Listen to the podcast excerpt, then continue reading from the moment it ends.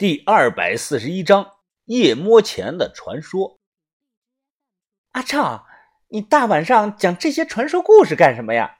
存心吓唬人，觉得好玩啊？简直没法说你了。姐妹们，快帮我找一找吧，应该就在那一块的，怎么说也是五百块钱呢。阿静啊，有些生气，吐槽了两句，招呼其他人啊帮忙找。我才不是吓唬你们呢！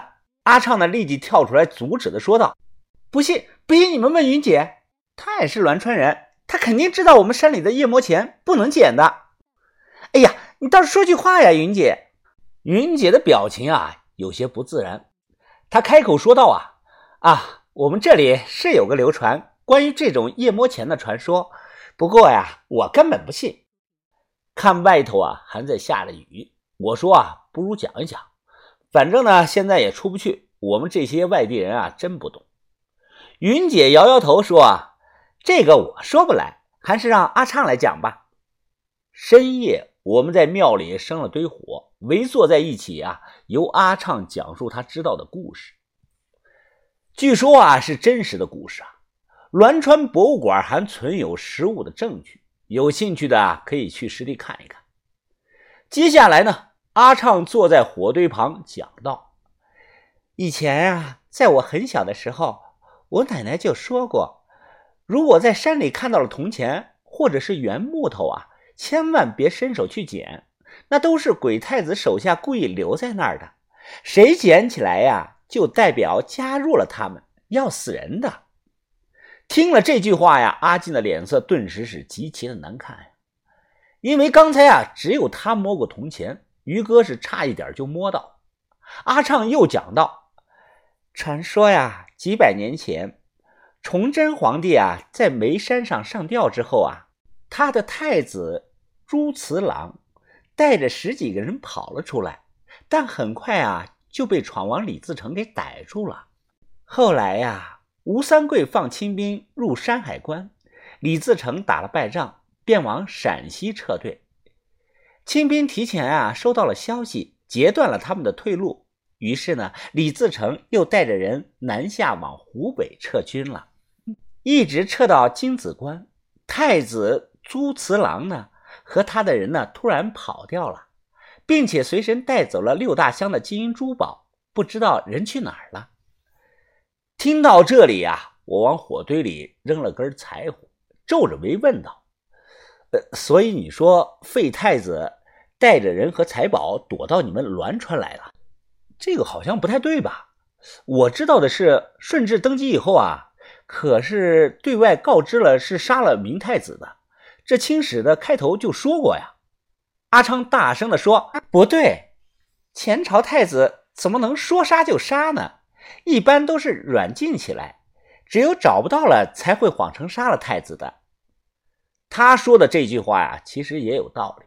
我示意他继续说。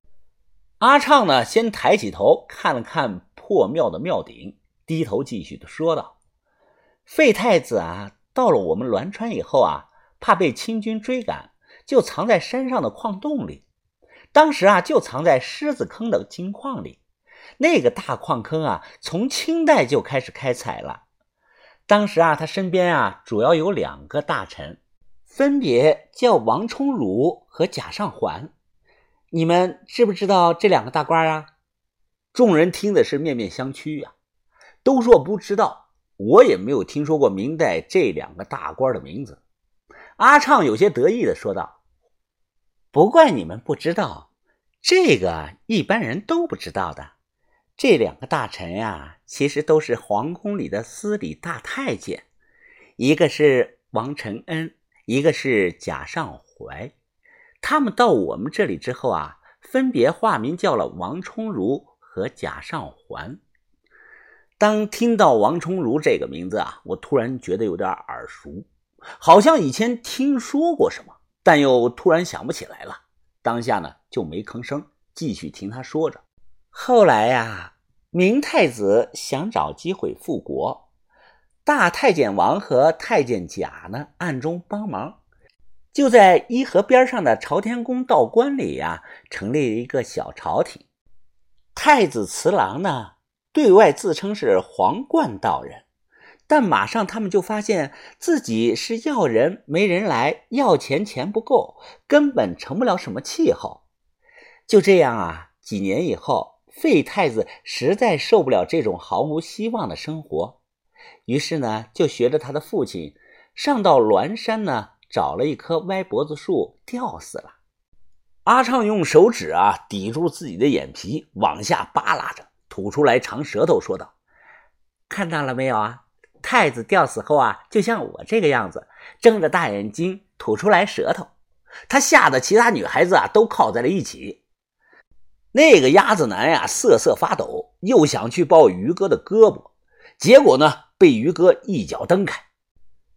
柴火呢烧的是噼里啪啦的作响。”收了鬼脸，阿畅呢又打开了手电，对准自己的下巴，冷冷的说道：“从那一天开始啊，恐怖的事情就发生了。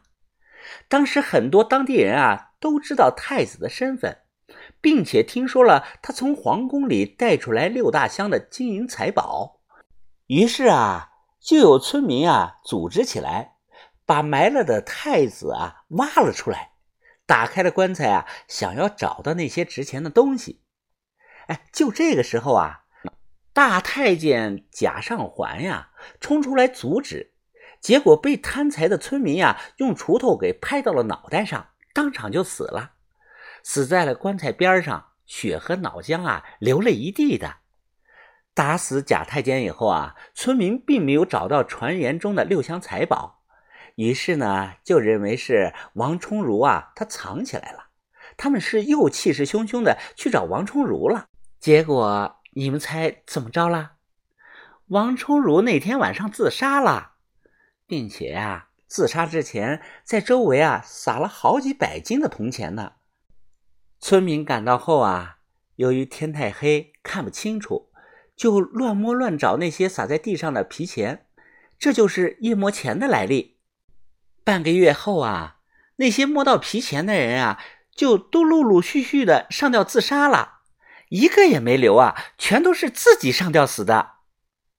阿畅声音变小，小声的说：“啊，我奶奶告诉我啊，当时有几个小孩都哭着说看到了，他们看到那些人上吊时，有两个穿着破烂太监衣服的死太监，脸色惨白的，眼睛流着血，一左一右。”抓着上吊者的腿，让他们不能挣扎，最后是活活吊死的。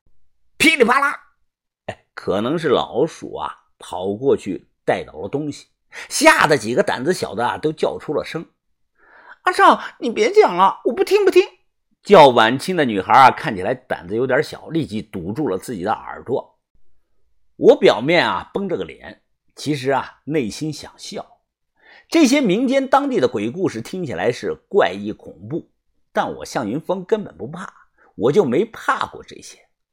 或许当年废太子确实来过这里，但随后的故事啊，肯定都是以恶传恶的居多。不过啊，我转念一想，从这些传说中，我了解到一个消息，就是太子坟会不会就藏在山中的某一处呢？王元杰太爷爷、爷爷、老爸都是盗墓贼，他之所以留在这里当矿工，是不是也想趁机盗这个太子墓呢？